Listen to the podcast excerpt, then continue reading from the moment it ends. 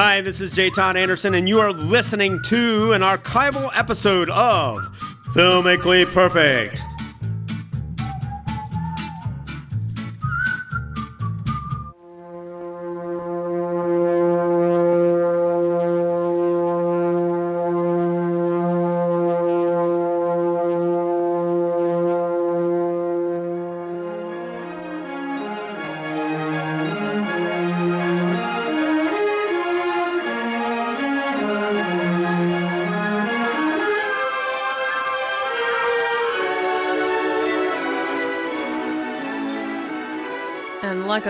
Over the mountaintop, so goes the sounding signal. This is another edition of Filmically Perfect on 91.3 WYSO. I'm Nikki Dakota, your host, joined by the film guys. To my left, your radio right, the storyboard artist to the Coen Brothers for 20 years and counting. She always makes me feel so old. I know, but that. that's notable. It is uh, the one, the only force of nature himself, J. Todd Anderson. J. Todd, welcome.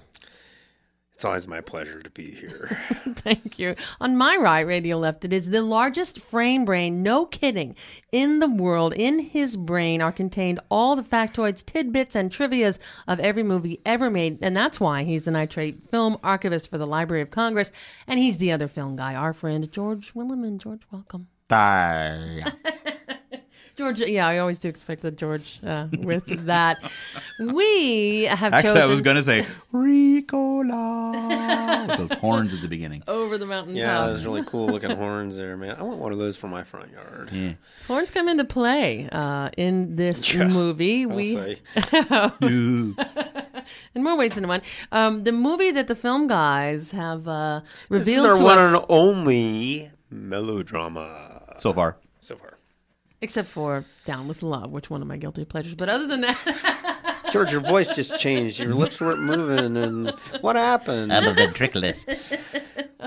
it is uh, the 1947 British film. That's right. And this will probably be about the closest we ever come to a chick flick chick on flick. this show. I won't. I won't say that Except for sure Down because with you Love. never know. Oh my god.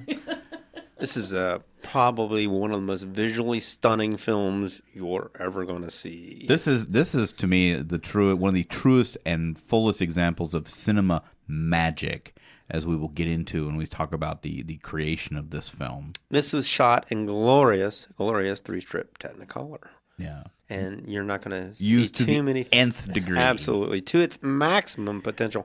I don't know of any movie that's ever exploited the Technicolor process to this effect. Hmm. Have we actually said the title yet? No, we haven't. well, doggone it, we better just say that. This I mean, film is called Black Narcissus. And We'll find out uh, in the course of talking about the plot what exactly that means. But uh, it's a very, very intriguing setting indeed. But before we set out toward the setting, we will remind ourselves and all of us that uh, there is a very strict series of codes, a, uh set of criteria that dictate whether or whether or not a movie is on the filmic perfectly Filmically list. Perfect. That's it. And gentlemen, those rules are. Hey, you know what? This movie that we're doing today creates the world that it exists in. And it wholly sustains that world. Regardless of changes in society, it retains its meaning and entertainment value. And Black Narcissus will never be placed in any kind of preferential or numerical order. It is perfect by its own scale. And I agree with you fully. We whipped It is a This is a different kind of Yeah, movie. this is a very, very different kind of movie for you to watch. It's a very slow melodrama, but it's just like I said before, it's eye candy. It, it is a highly rewarding movie to watch, and, and I would recommend. I mean, since you can't really go and see it at a theater, if you do not have a really good color television set, a really large color television set uh, to in with which to watch this, don't even think about it.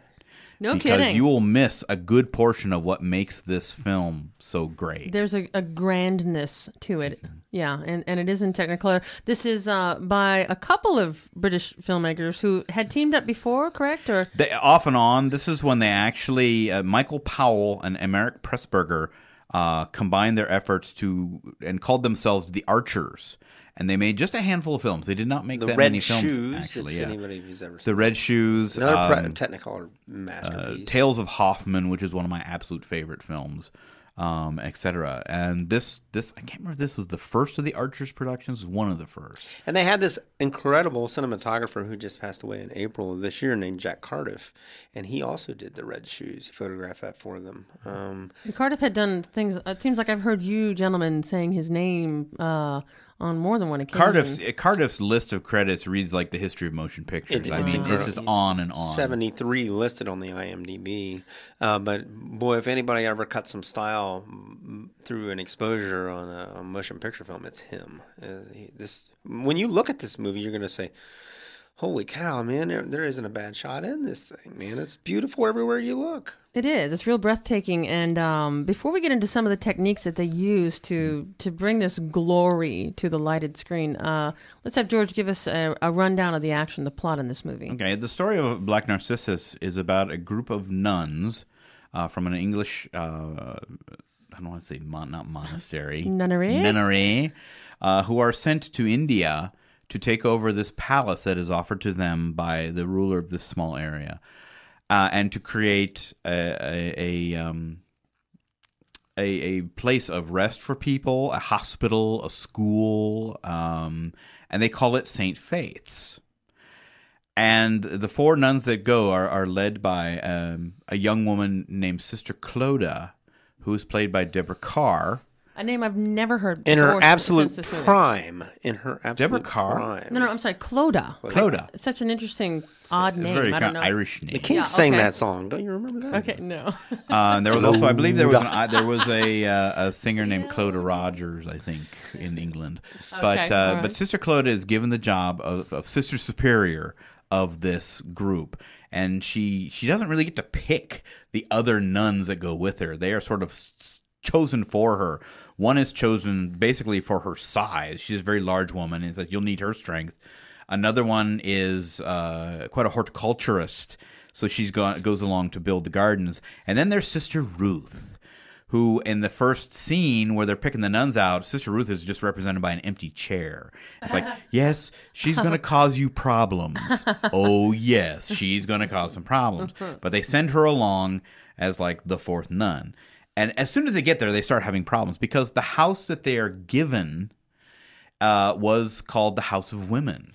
Which was a, uh, built by one of the the princes. Built by the, the one of the, the ancient princes as a place for his harem to live. Which live. we have a uh, a really good clip on that. We have a clip of the, the colonel talking to Aya, who is the old housemaid, about the nuns coming to stay at the House of Women. who's been the only one there for some years Right, now. It's, and it's it's been a long time since it was the house. of Nutty women. as a brickbat. Yeah.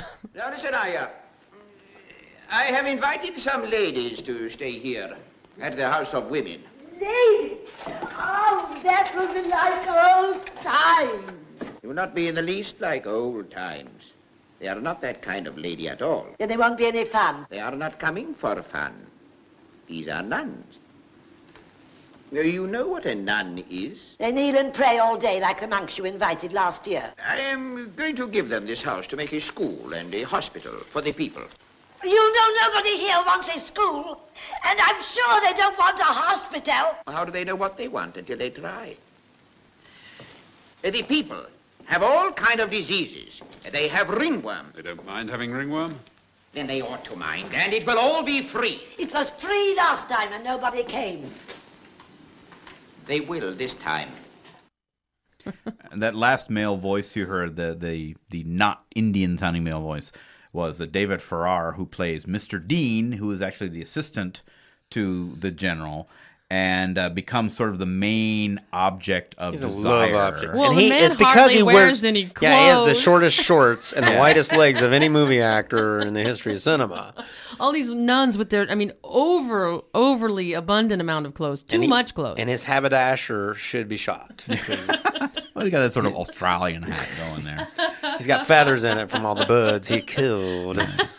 But yeah, Mr. Dean, Mr. Dean especially catches the eye of Sister Ruth, who is having a second hottie. thoughts who about we knew we were going to have trouble with. second thoughts That's played about by- her uh, about her uh, her vowels. Yeah, that's Kathleen Byron. Man, I'll tell you, when they transform her in Technicolor, she mm-hmm. is hot. The nuns, by the way, are all wearing white, and they have the oh, big they're habits that go big way out in front. You know, sort of the flat molded mm-hmm. fabric. Very, Now, very- interesting to note, um, in this movie on the Criterion box art, it says Protestant missionary, Protestant nuns. I believe, do mm-hmm. believe, but we believe George and I, George and I think that they're Episcopalian. Or uh, Church of England or Anglican nuns. Yeah. because you think they're a member of of, the Catholic Church, but we think because of of, of what the, the Criterion people have put on the box, it's a Episcopalian. That's what we think the faith is in this Mm-hmm. movie. But they've got their work cut out for them. Basically, they're going up to a, a, a, a, a, a, Right, the- huge the- building on a mountain, high, high up. Right, it's thousands of feet in the air. The air is thin to begin with. There is just sort of the the sort of the air around, not the air oxygen, but the air of the place because it was the House of Women. It was, you know, Some leftover vibes yeah, there. and and everyone who has been there, the wind blows all the time, All the time, and and whips it's their cold. whips their skirts Yeah, around. and and they are told by by everyone that they're not. It's not going to work. You know, this place causes you to just change, and sure enough, within a few weeks, things begin to happen where the nuns just start kind of I don't want to say losing their minds. Well, Sister Ruth starts losing her mind. yeah, but in a big uh, way. but the other the other sisters, Flora Robson plays the the sister who is planting the gardens, and she has a whole vegetable garden laid out. And as time progresses, when the garden comes up, it's all flowers. she doesn't plant a, a single doesn't thing plant to eat. anything to eat, just flowers. And she, when they ask her why, she's like, "I, you know, it was just it's this place.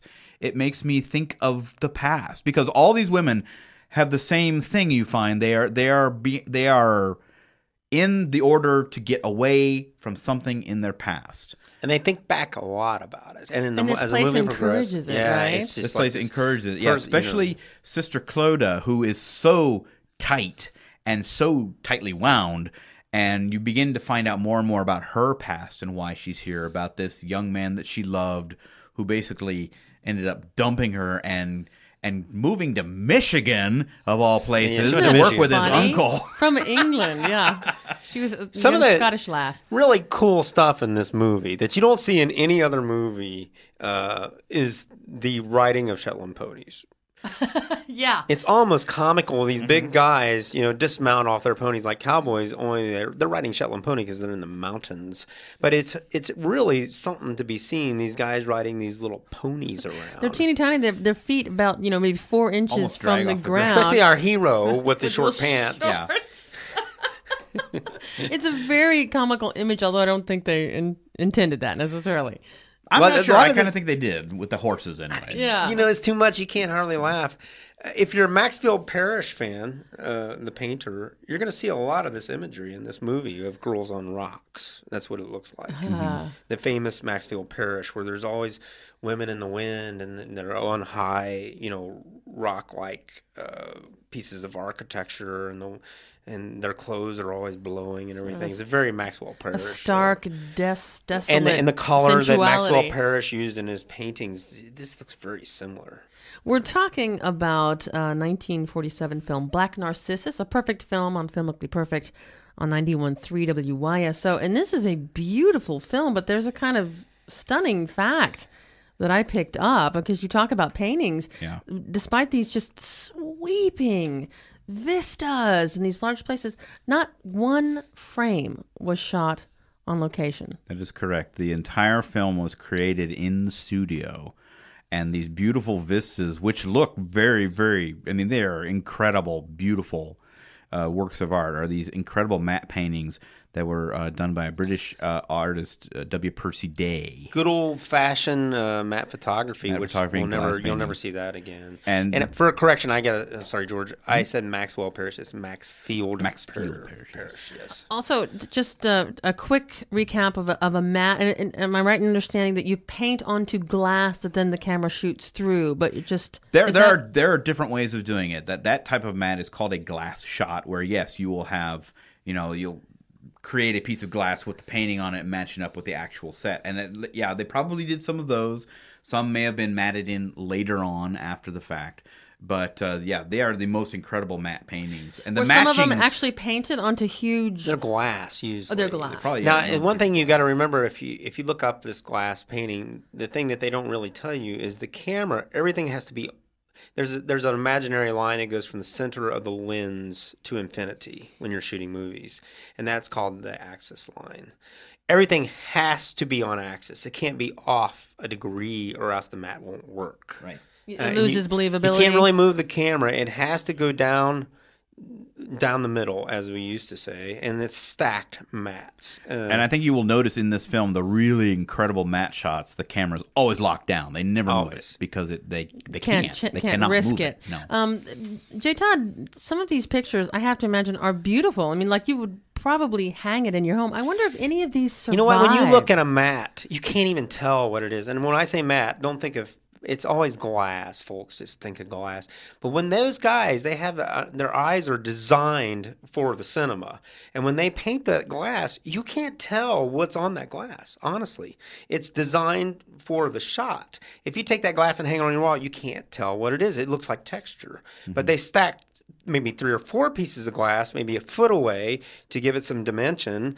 And and then it starts you look right down the camera lens and you can see it. It's all built to be patterned around the image. and taken together.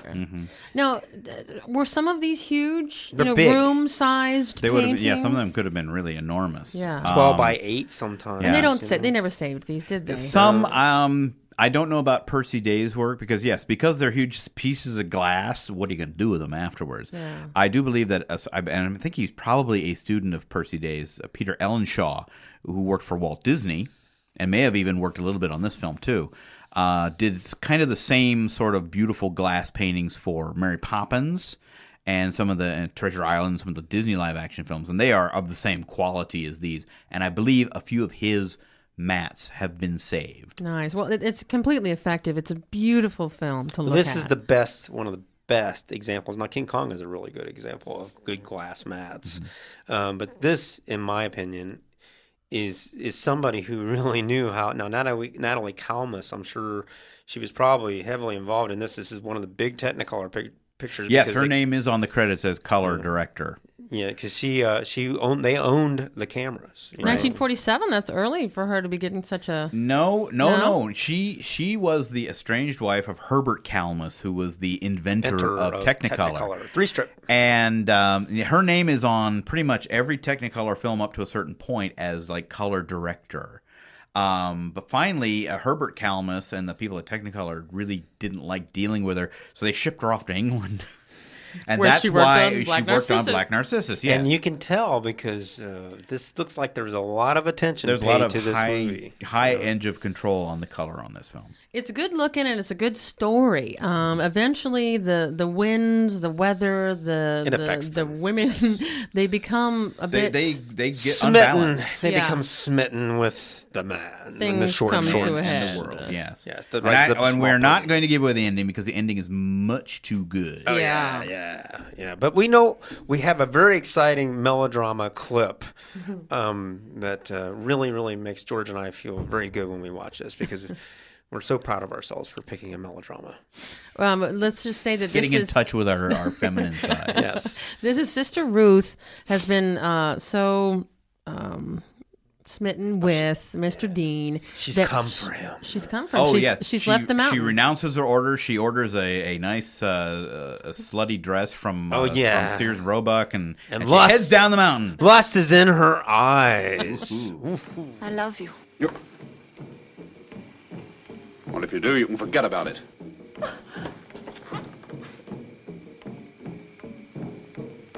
I'm sorry, Sister Ruth. Very sorry, but... Look, let me take you back to the palace. It isn't too late. Sister Clodagh is your friend. She spoke to me about you last night. She wants to help you. She hates me. They all hate me. You're the only one that's ever been kind to me. I have hardly spoken a word to you. Yes, you have. The first time is when I stopped the old native woman from bleeding to death. You said you were grateful. Did I? And then when you stopped me that day in the hall, you said... Well, whatever I said, it didn't mean a thing. Ever since you came here, you've all gone crazy. Well, drive one another crazy, but leave me out of it! Darjeeling or not? No, Then you must go back to the palace. no. You'll go back if I have to carry you back. Go and talk to Sister Clodagh. She brought you here, she can get you back again. Sister Clodagh, Sister Clodagh. Do you know what she says about you? Or whatever she said, it was true. You say that because you love her. I don't love anyone! Clodagh. Clodagh. Clodagh. And she faints in that incredibly Hollywood style sexy pose on the couch. But In another this movie. another part of this um, that sort of fits in with the like the Michael Powell milieu, I guess you want to say, is is that as his as his Gesundheit. career as his career progresses, and especially in this, a lot of it, a lot of his films take on this this whole idea of of Oh, kind of like Sister Ruth. I mean, it's a suppression of feelings, and when the feelings are finally expressed, something disastrous happens. I It's mean, kind of a British sensibility, right? I mean, this one has it. The Red Shoes has it. Tales of Hoffmann, even though it is basically a filmed opera, is filled with sort of this sexual tension throughout the film. I mean, uh, Moira Shearer in that film plays a mechanical doll that the main character falls in love with, and she ends up getting torn apart because the maker cannot part with her. But in this picture, Jean Simmons, the temptress, the wild, sexy girl that they can't Seven, tame. Sister 17 year old no no no no Oh, no. 17 year old uh, Jean Simmons who plays a little native girl who's brought to the the convent and she has jewelry in her nose, but she, she just emotes sexuality. Is it just me, or does she look exactly like Vivien Leigh? It was Very, like very similar. Beautiful eyes. Yeah, image. very similar. and she spreads this love pollen around, and uh, she gets all the girls in their in their wrapped costumes, and it's all kind excited. of kind of with her where the, the title Black Narcissus comes from because the Black Narcissus is this cheap cologne Yeah, cheap that uh, the young the young general played by the actor Sabu uh, picks up at the Army Navy store. He, he doesn't necessarily think of it as cheap. He thinks it's quite uh, a, but as, quite a as- but uh, Sister Ruth is just appalled by it and thinks it stinks. And but then you see uh, what's her Kimchi, I believe her. Name.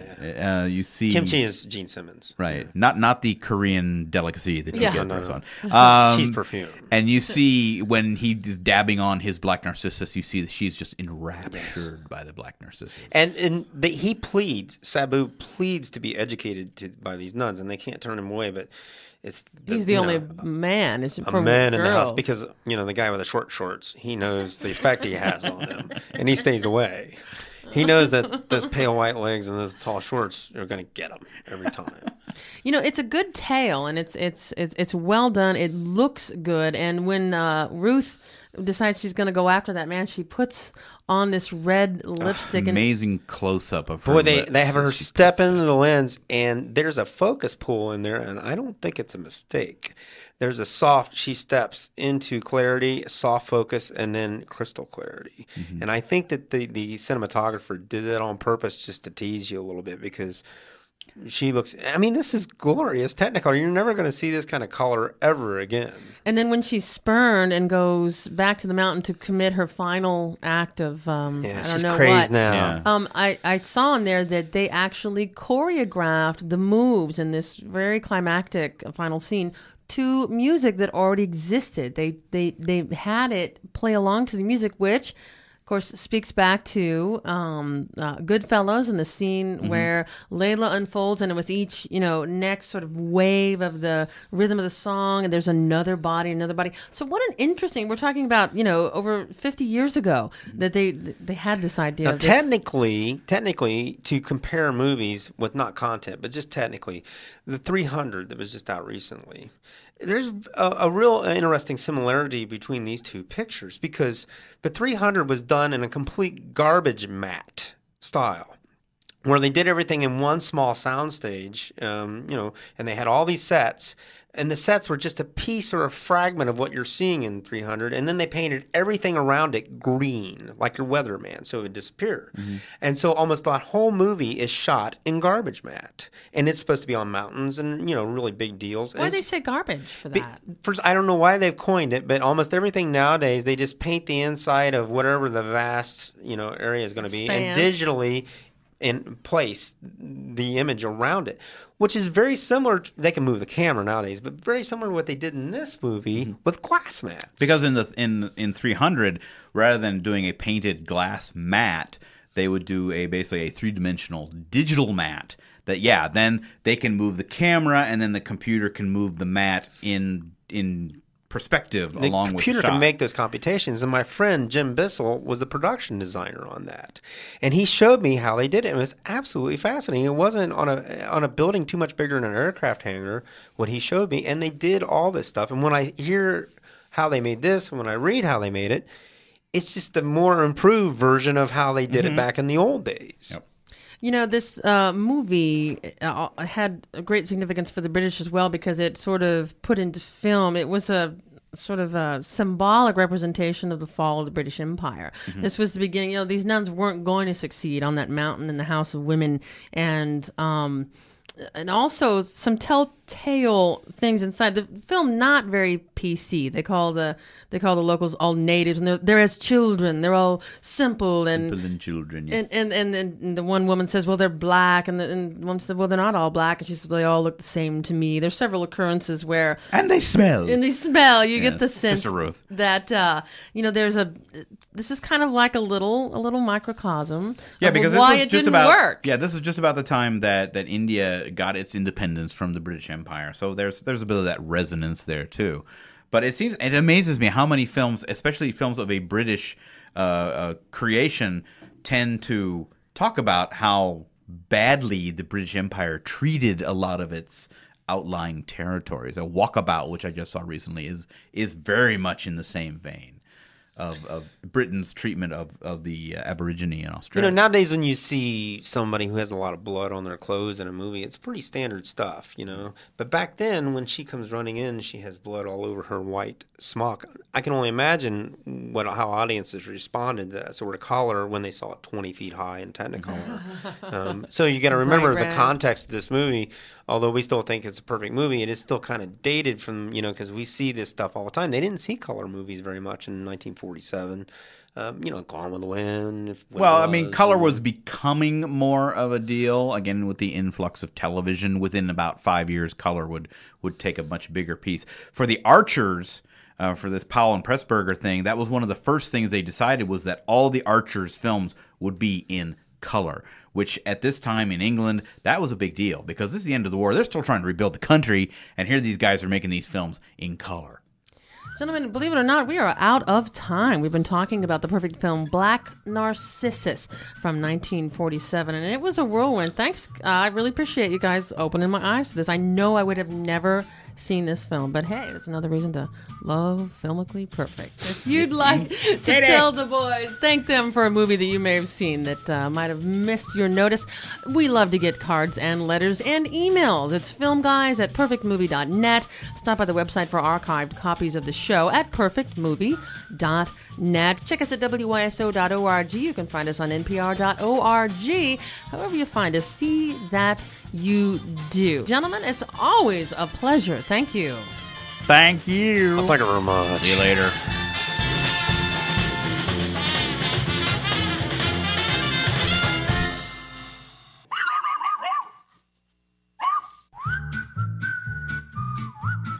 Thank you for listening to an archival episode of Filmically Perfect.